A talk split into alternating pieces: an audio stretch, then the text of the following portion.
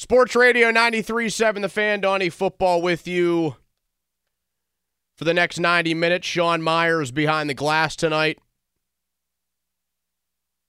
Steelers getting set to take on the Browns Sunday in Cleveland.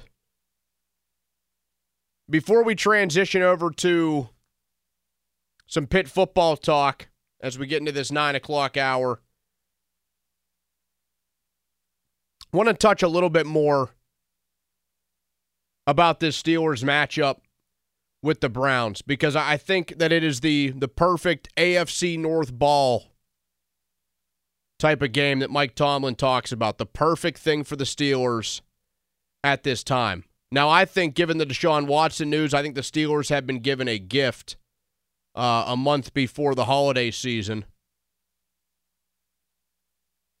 because they should be looking seven and three right in the face. And if they go to seven and three, that means they are also three and zero in the AFC North, and you basically need a collapse to not make the playoffs at that point. The way things are going, and Mike Tomlin knows this is the perfect time to win games ugly. Style points don't matter in a game like this. I think there's something to be said about style points and winning convincingly.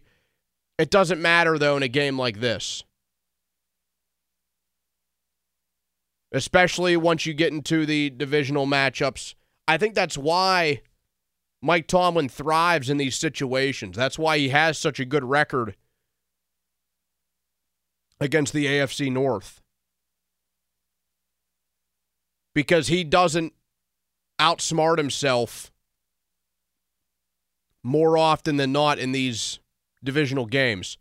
Now, people will push back and they'll say, you know, about how he outsmarts himself in other matchups, which I'm not going to argue because it, does happen. I mean, I think it happens to any coach, but Mike Tomlin just has that knack for winning games in the division, even though, even when his team is clearly not the better one on the field. You think of times they've beaten Cincinnati with Joe Burrow at quarterback. They've beaten Baltimore with Lamar Jackson at quarterback. And they've done it in big spots. They've beaten Cleveland when the Browns look like the better team. They've done it multiple times. I, I, I actually just saw Somebody retweeted highlights from the Steelers Browns matchup at Heinz Field in 2019, the Duck Hodges game. The Steelers trailed in that game midway through the first half. They came back and won that game with Duck Hodges at quarterback. The Browns had Baker Mayfield, the first overall pick. The Steelers had a guy they gave a phone call to on I 79 whenever Ben blew out his elbow to come back and throw the football around a little bit. They came back and won that game. The Browns made multiple mistakes in the second half. The Steelers won. You think of the Cincinnati opener last year. Now, that not always the best example because that was just a very rusty Joe Burrow. And the Steelers picking him off five times and winning that game and still needing a blocked extra point to do so.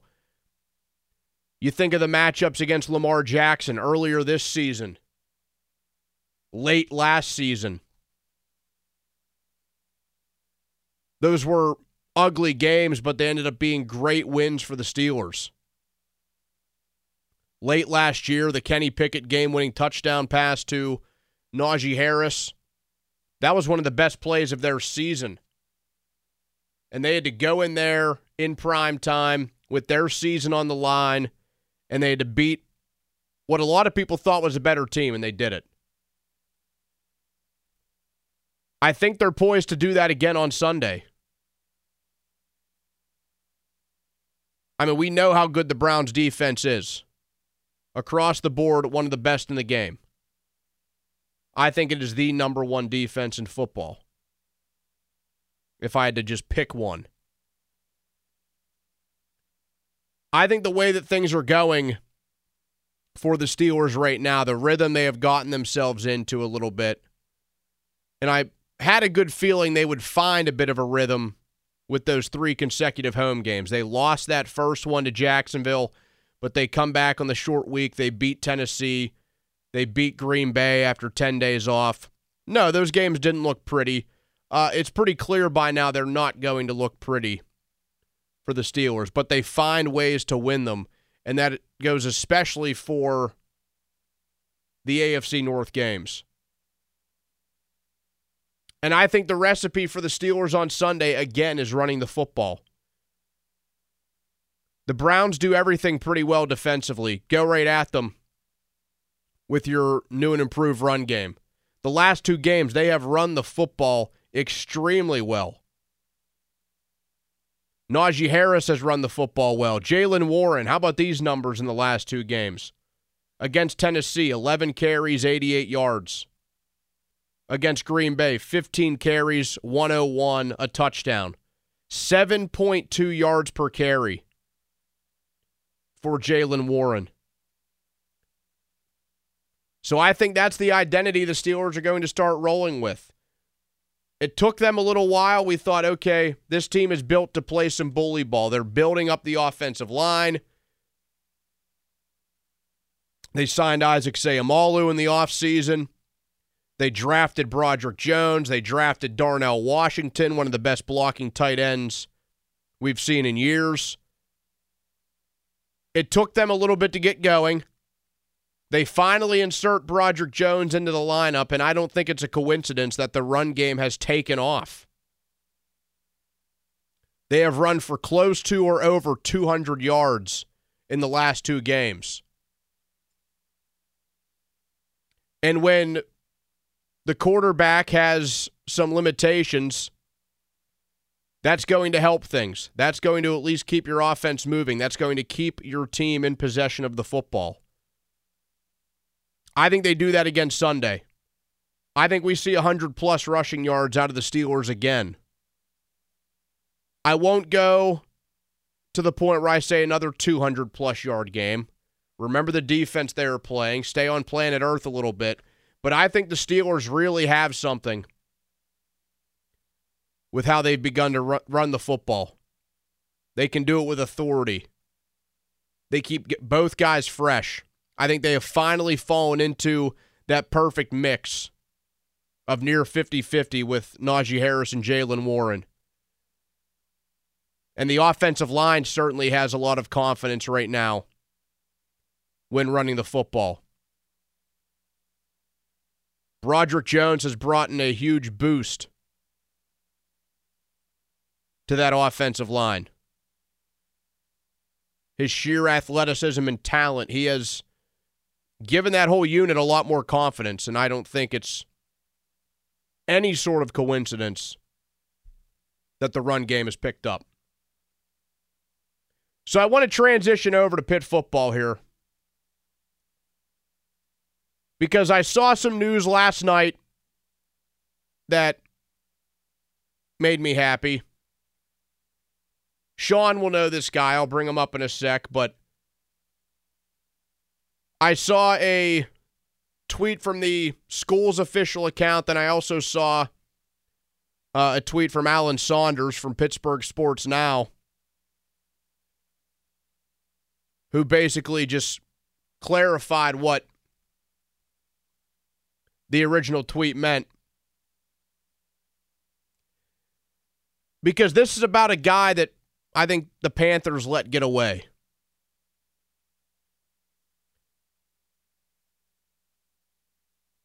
UNLV having a phenomenal season, one of the best seasons in their football program's history. Uh, they're eight and two. Right now, they are at the top of the Mountain West Conference. A lot of people projecting them to play in the LA Bowl, which features the top team in the Mountain West against the number five team in the Pac 12. That team's offensive coordinator is Brennan Marion. That name should ring a bell if you're a Pitt fan. He has been nominated for the Frank Broyles Award And if you're unaware of what that award is, it is for the top assistant coach in all of college football. Brennan Marion just two years ago was at Pitt.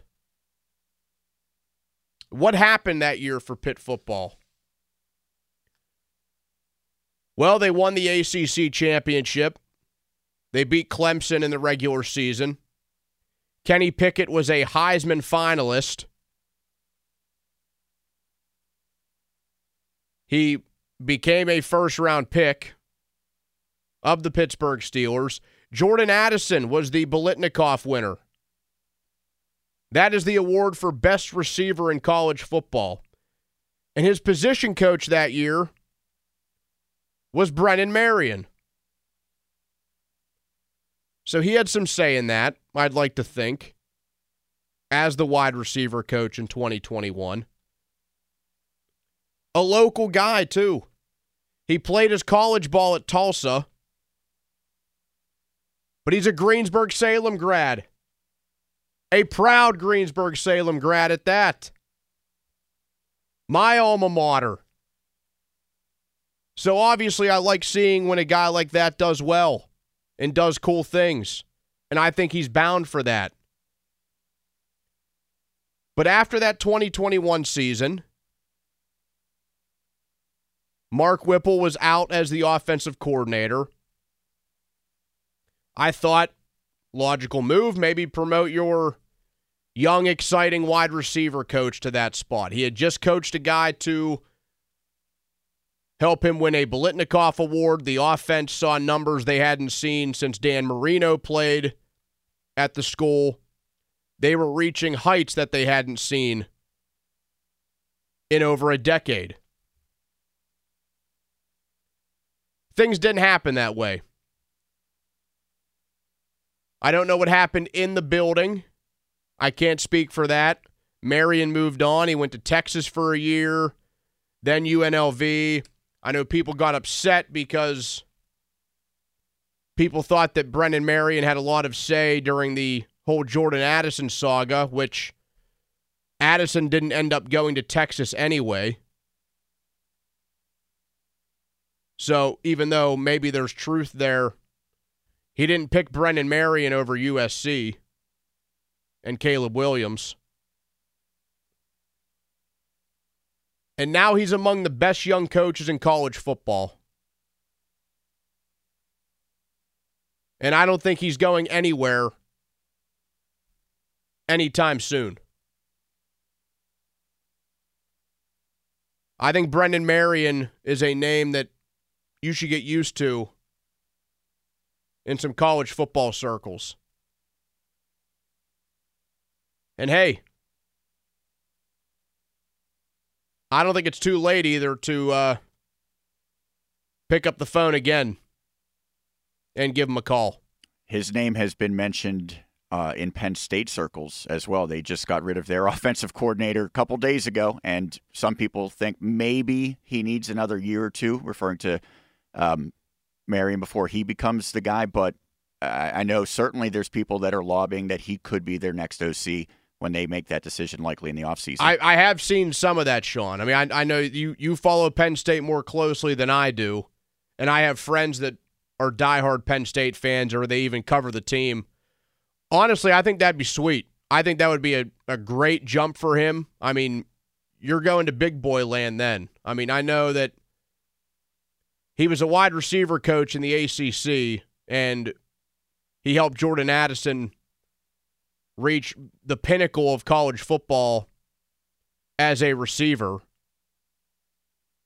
But I mean, you go to some big time Big Ten games, and hey, if they make that move, and that's what it takes for James Franklin to get over the top, he'll be getting some even more calls, and it'll be about head coach positions and not just the offensive coordinator position. Fan text line brought to you by Edgar Snyder and Associates, a personal injury law firm where they always say there's never a fee unless we get money for you. Coming up, Corey Crisan Pitt Insider from DK Pittsburgh Sports. He will join me talk a little bit of Pitt football and some Pitt basketball. the Panthers with an exciting start on the hardwood as well. We will get into that coming up next. It's Donnie Football with you here on Sports Radio 93.7 The Fan.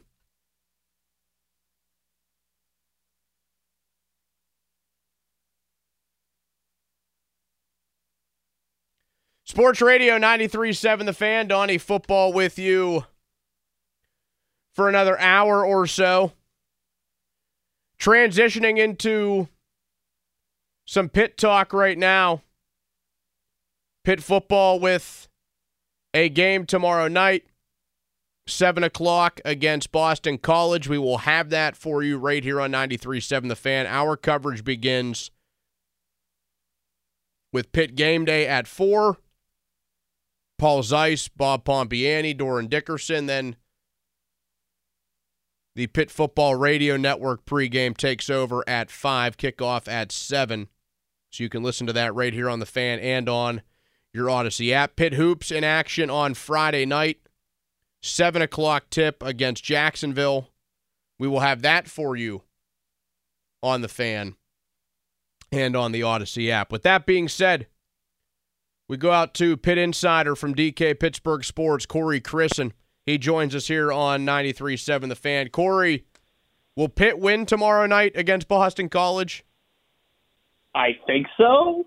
Uh, it's kind of hard to tell at this point of the season, just given all of what's gone on with this Panthers program this year. Um, Boston College has not been a, a spring chicken either this year. They've been a, a pretty decent team. I think it'll be a good, close game tomorrow night at uh, Acrisure Stadium. Thanks for having me, Donnie. Appreciate you. Absolutely, buddy. Haven't talked to you in a while. Wanted to get you on here. Uh, do you think Phil Jurkovec will be worked into the game plan in any way? It is Boston College, a little bit of a revenge game for him. We know he moved to tight end. Do you think we see any wrinkle there? It's also senior night. Do you think we see anything from him? I mean, he might get a target. I, at this point, it's been a few weeks since that move has officially, unofficially, you know, gone under the wire, right? Where, where Phil Jurkovec has gone out of the quarterback room to move to the tight end room. Now, like in the Notre Dame game, it was loosely speculated that maybe there'd be a play or, or a package or something for Phil. Because again, that's that's another school that he transferred from, uh, Notre Dame once upon a time. But with Boston College, like I suppose you could get him out for a route or or a couple routes or a series or whatever it might have to be. But at this point, like even Carter Johnson didn't make the trip last week, the the backup tight end, and Phil still wasn't utilized. So it's hard to say right now. Now, given the circumstance, it's a maybe, but I'm not going into tomorrow night expecting uh, much, if any, work for Phil. Corey, what did you expect coming into this season versus what has happened this season? I didn't expect this. Uh, I didn't think they would. I didn't think they would improve off of the mark from last year, where they go eight and four in the regular season. They win the Sun Bowl. They finish with an AP ranking. I didn't think they were going to achieve that, and I was more skeptical on Phil coming in as a quarterback than I would say most were. And, I think we had this discussion even in December when when he transferred in. Like between Kedon Slovis, Phil Jurkovec, I didn't see much of a difference. I, I think losing six NFL pieces. Now I know you know Calijah Kancey, SirVocea Dennis, um, Erick Hallett, Brandon Hill were the four that were drafted. There were a couple of practice squad, you know, rookie minicamp guys but you lose six NFL guys essentially on the defense. You lose your your middle linebacker signal caller. You lose the ACC Defensive Player of the Year. I I tempered my expectations for Pitt this year. Now I didn't think that you know entering Week 12 they would have two wins, and I didn't think that um, they would have lost bowl eligibility by the time they hit Yankee Stadium. You know at the beginning of November. So kind of with that said, like it, this Pitt team is definitely underachieving. I don't want to mince words about that. This Pitt team is not performing as well as it should have been. But I also didn't think that there were going to be many, if any, improvements made on what they did last year. You know, finishing with an AP ranking again and and getting to a really respectable bowl game and beating a top 25 in that setting. Like I, I didn't think that was going to be in the cards for them this year, and a lot of that has to do with the losses. And, and again, just my overall like tempering of Phil Jurkovec entering this year. Do you think Christian Veilleux is the guy going forward, or will the Panthers venture into the portal for a new QB before next season? I, I think he can be. You, you have to look at the Louisville game, right? The, the upset of Louisville, which to me it's kind of wild that that's the only loss Louisville has taken this year. Like to think that Pitt could separate the Cardinals potentially from a, a college fo- football playoff berth is, is wild to me. But like you have to look at that Louisville performance. Now, granted, he didn't, you know, attempt 50 passes in that game. He didn't go gunslinger on everybody, but he played well enough and he made good plays. But then, Donnie, you see the the stuff, the immaturity, the the stuff that he needs to work on. For me, in the Syracuse game, as an example, yeah, he turned the ball over three times, but the interception was a case where he just stared down Kenny Johnson the entire time, and a freshman defensive back didn't have to make much of a play on it to, to intercept that ball and run it back for a pick six. I think Veilleux has shown some signs that he could be the guy moving forward. The concern that I have is that Pat Narduzzi may or may not commit to the guy, and and that's not inside or anything. That's just reading the tea leaves of in a couple of games that Christian Veilleux has gotten to start. Keep in mind this is a redshirt sophomore he's been pulled for Nate Yarnell. You would think that, again, conventional wisdom, you would think that if Pat Narduzzi wants to give Christian Veilleux a look and find out that he's the guy going forward into 2024, wouldn't you want to get him as much in-game experience as you possibly wanted to? So, look, this this staff too, you can foresee changes. You have to foresee changes to this offensive staff in the offseason.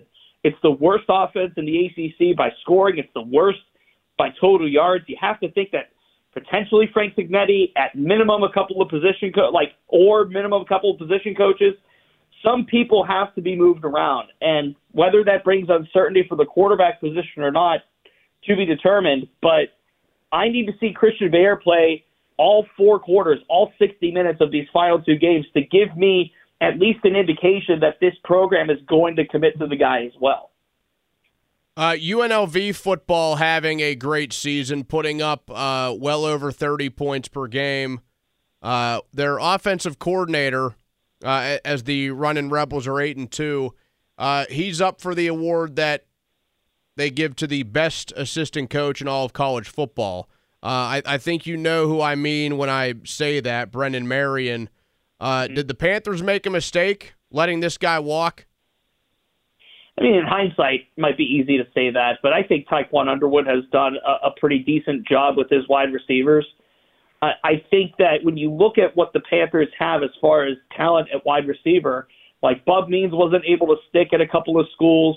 Konata Mumpfield transferred in from Akron. Like I, I think Kenny Johnson is a really good player, and I think you see him come along as the seasons progress. And there's a couple of really good freshmen that Underwood was able to pull in, in, Zion Fowler and Izzy Polk that that that building is really high on.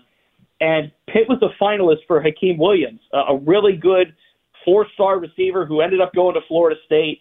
Now, I don't think he made much of an impact, if any, in the game against Pitt this year, but like that, he's getting Pitt's offense in the wide receivers room and like some of these skill position players at least on the radar when it comes to Pitt. So in hindsight, you could say, well, this is one of the best assistant coaches in the country. Of course, Pitt made a mistake, but like in hindsight, what did you have to look at the body work Brennan Marion did here at Pitt? I know he had success here, and he parlayed that obviously into another role, into a pretty significant role at that. So you could go either way of the fence on it. I, I don't think there's going to be any second regrets, just from the standpoint of the, the talent that Tiquan Underwood has helped uh, kind of bring into Pitt, eh, you know, the in the post Marion era.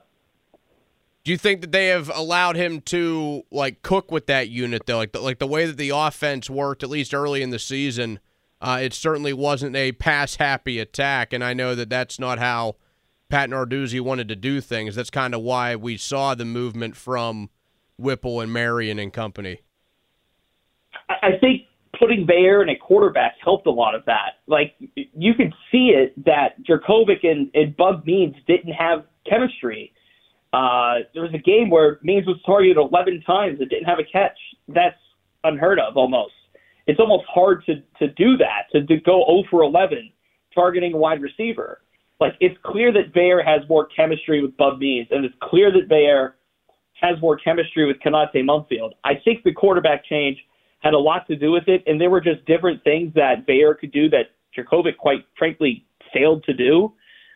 So I think a little bit of that success that you've seen, at least as of late, individually, has come along with the quarterback change. But there's still some deficiencies in this passing game. Yes, they are still growing. Yes, it still tries to be a run first offense for, for the success or the failure that comes with it. But again, this wide receiver room just it, it's it's very average to me at best, Donnie. I don't know what other adjective I could put on it. Like I think there's good moments that they have as as collectives, and again, I think Kenny Johnson's a really good player. But as a as as a whole, as a whole body of work from what we've seen, Jurkovec era, Veilleux era, I, I just see a lot of average with the wide receivers core, and and I think a lot of that has to come with so much uncertainty at quarterback, and then you're still in a run heavy offense that's not exactly benefiting those guys. Corey Crisan, Pitt Insider from DK Pittsburgh Sports. Corey, uh, jumping over to basketball, Pitt Hoops gave us a very memorable 22 23 season. Uh, the, the best season that they had, uh, certainly in the Jeff Capel era, and really since they uh, parted ways with Jamie Dixon. Should we be expecting that again, or is it unfair to have those expectations of another NCAA tournament appearance? I think you want to let the expectation grow into that. Uh, maybe it's just me. I don't like to be pessimistic about happy things. I, I just don't. But also, it's true that a brand new overhauled guards room, a, a brand new backcourt, when you look at uh, Bub Carrington and Ish Leggett, yeah, there's going to be some time for them to gel. And look, so far so good, right? Carrington probably the best debut of any freshman in Pitt history with that triple double against NC A&T. I think Leggett looked really nice at facilitating the ball, almost like a Jamarius Burton. I'm not going to go far to say that's a one-one comparison, but I, I think that when you have to get into ACC play, and obviously that starts with a one-off against Clemson before you get really into the schedule around Christmas. Like, I think you need to see what Pitt's going to do against some serious competition in order to build that confidence level and that excitement level and that anticipation level up. Like, it had to happen last year. Obviously, the expectations were low because a lot of transfers coming in. Capel really hadn't won before. And then they start to rattle off some wins. They beat North Carolina twice. They beat Virginia. They beat Miami once. Like they stacked together some really impressive wins, and even in some of the losses they had, they looked impressive. Like I think it's too early to tell right now, just based on who they played, just based on there's still some stuff to figure out, and everything changes once you get into ACC play. So far, so good though. Like Bub Carrington, when you watch him play, triple double stat, stats aside, he's long, he has good vision, he's not afraid to pass it, Ish Leggett can shoot it from in and out. We know Blake Hinson's range. You know, I think that a really nice piece to this to this team, and I think one of the most underrated transfers in the country is Zach Austin.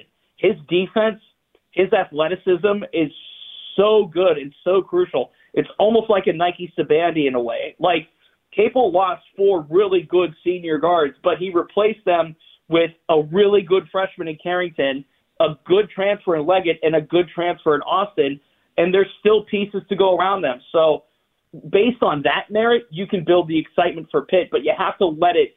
You have to kind of let the proof rest in the pudding once the ACC play comes around in December. Do you think their lineup this year and their main bench pieces could be better than what they got last season? I think it's possible. And I think a lot of that has to do with the play of the freshmen up front with, with Carrington and then Jaland Lowe coming off the bench. Like part of that uncertainty coming into this season was how good are these freshmen really? And when Dior Johnson left you know, left the school, that kind of put a hole into things. Like, oh, now what does Pitt do? But Carrington's been excellent. Like, uh, for my money, Carrington's been their best player so far, and I think there's still room for Blake Hinson to heat up. I think there's room for Federiko to heat up, who didn't have the hit, you know, his best game um, on Monday. Like, I think there's room for these pieces that were big parts of getting to the NCAA tournament last year to grow into. I think both of the twins have played exceptionally well so far, and Guillermo and Jorge Diaz Graham. And I don't think right now Pitt has a six man. Like one game, Jaland Lowe letting them scoring, and then Guillermo did it one game, and then Jorge did it one game. Like there's more of a collection here than just you know you know you're going to get so many minutes from Nike Sibande, and he's going to you know take over for Greg Elliott at some point, and you have that instant offense. The growth of the Twins is a big part of this this whole thing this year, and I think that those pieces to go along with the new guys that are kind of ushered in, it's almost this nice little gelling, so to speak, and almost a role reversal where you had these really good guards last year that had a lot of experience, but but some inexperienced forwards with Federiko and the Twins, and now you have it kind of flipped where the forwards have the experience and the guards, so to speak, are inexperienced as far as at least postseason play goes and I think it's a really good, just like bond and like a good chemistry thing that they have going. And it's no secret that Capel and his ability and what he showed last year is the guy driving this whole thing.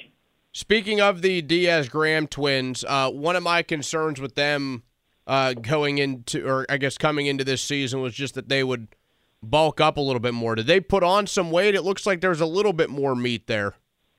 Yeah, both of them have put on more than 20 pounds this offseason. Um, both of them had a chance to go play overseas, and they chose to stay in Oakland. You know, they worked on their diet, they bulked up, they hit the weight room, and they both. I mean, when you see them closer in person, I guess, like they look bigger. They look like they bulked up. They look like they have a little more meat on the bone, so to speak. So yeah, like that was a big thing. You, you, saw a couple of twigs out there in the NCAA tournament. You know, you know against uh, against Jack Nunge of Xavier and like now you have a couple of guys that like I think Jorge even said like he feels a little slower, but he feels like he can actually move bodies around now. You didn't really have that with them last year. There were these finesse stretch fours essentially, but now you have them growing into more about getting into the post, move bodies around, clear space. I think you're going to see a lot more of that from them this year because they bulked up. Is there any concern that Bub Carrington is a one and done? Do you think he could be that good in this season that uh, like allows him to possibly go to the league or go elsewhere? I wouldn't even say it's about the production. I would say it's about the build. Like for a prospect that's that's that was born in 2005, I'll let that one marinate for you there, yeah, Johnny. That makes me yeah. feel nice and nice and spry and young. Oh, dude, he was sitting four feet in front of me when he said that, and I'm like, oh, ten, ten years younger than me. He, I was born in '92, so what? 13? Oh my goodness. Anyway, um, but like you watch him play, just watch him play. He's got length, good vision. He could shoot from three. He can drive if he needs to. He has the awareness to kick out. He has a lot of really good, desirable traits for a freshman guard in the ACC. Now, like I said with the rest of this team, ACC play is going to be so telling, especially early. And and once the calendar flips into January, there's some really tough matchups as it usually is in the ACC, but especially early. And I think that like one sprinkled in game against Clemson is going to be really important for this Pitt team. You know, in, in the middle of that non-conference play, so to speak. But like Carrington as an individual, I think that if he can continue to produce as he is right now, and he can post somewhere in the ballpark of like 15 to 17 points and then add in about five rebounds and add in about five assists, that's something to consider. Now, it depends on the draft class. It depends on, you know, does he get an agent? And is that agent talking to him? And does he say, hey, here's what we think? And I think a factor in this that could play in is what Blake Hinson did over this offseason, where Blake Hinson had the option to declare for the NBA draft. He, you know, so to speak, did so. And the NBA works a little bit different than NFL, say, mm-hmm. where you can declare for the draft, you can go in with an agent, and then you can test out and then essentially withdraw your name by a certain deadline.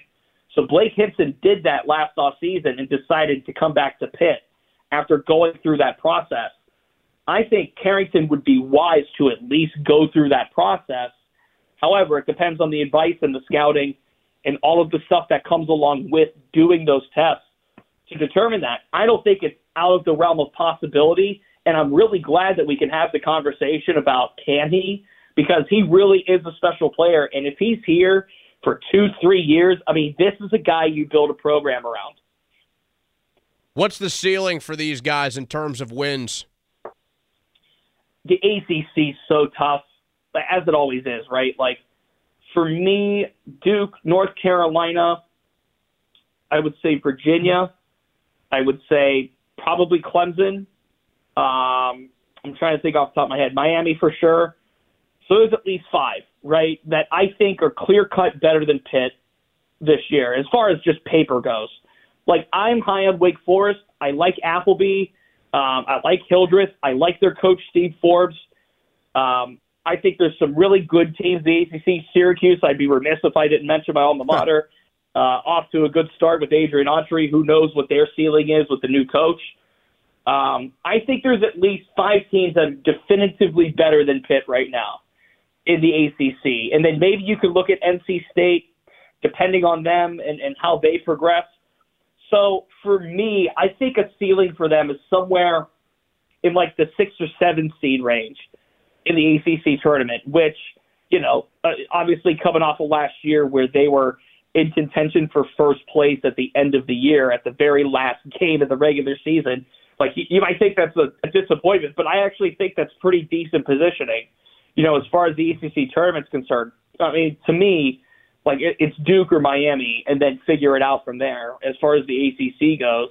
But I think this team has at least a chance to contend to get back into the NCAA tournament. I wouldn't have said that before the season started, but given how hot they've started and seeing some of that work from the new pieces, it gives me a little more confidence that their likelihood of making an NCAA tournament would go up. I would think that they would at least be in some kind of position, you know, come February where may, maybe a key stretch or a couple key games or two is the thing that separates them. And that's kind of how it came down to last year as well. Corey Crisan, Pitt Insider from DK Pittsburgh Sports. Corey, thanks for taking the time, buddy. As always, Donnie. Anytime. There you have it, Corey Crisan, giving the skinny on Pitt Boston College tomorrow night. Some of the things that have gone right and wrong for Pitt football this season, and some expectations on Pitt hoops as the Panthers are 3 and 0 on the hardwood to start this season. I would love to see another season like last year. A run for the Panthers to which they made a run not only in the ACC, but even won a couple of games in the big dance. Coming up,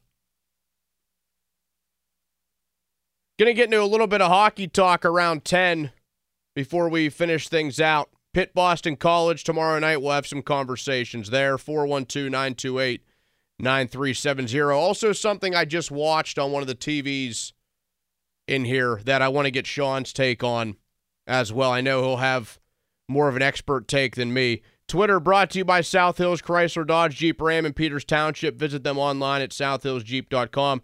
College football season. Pitt fans, come right here to listen to every game by listening live on the Audacy app. To get started, Download the Audacy app and follow 93.7 The Fan. It's Donnie Football with you here on Sports Radio 93.7 The Fan.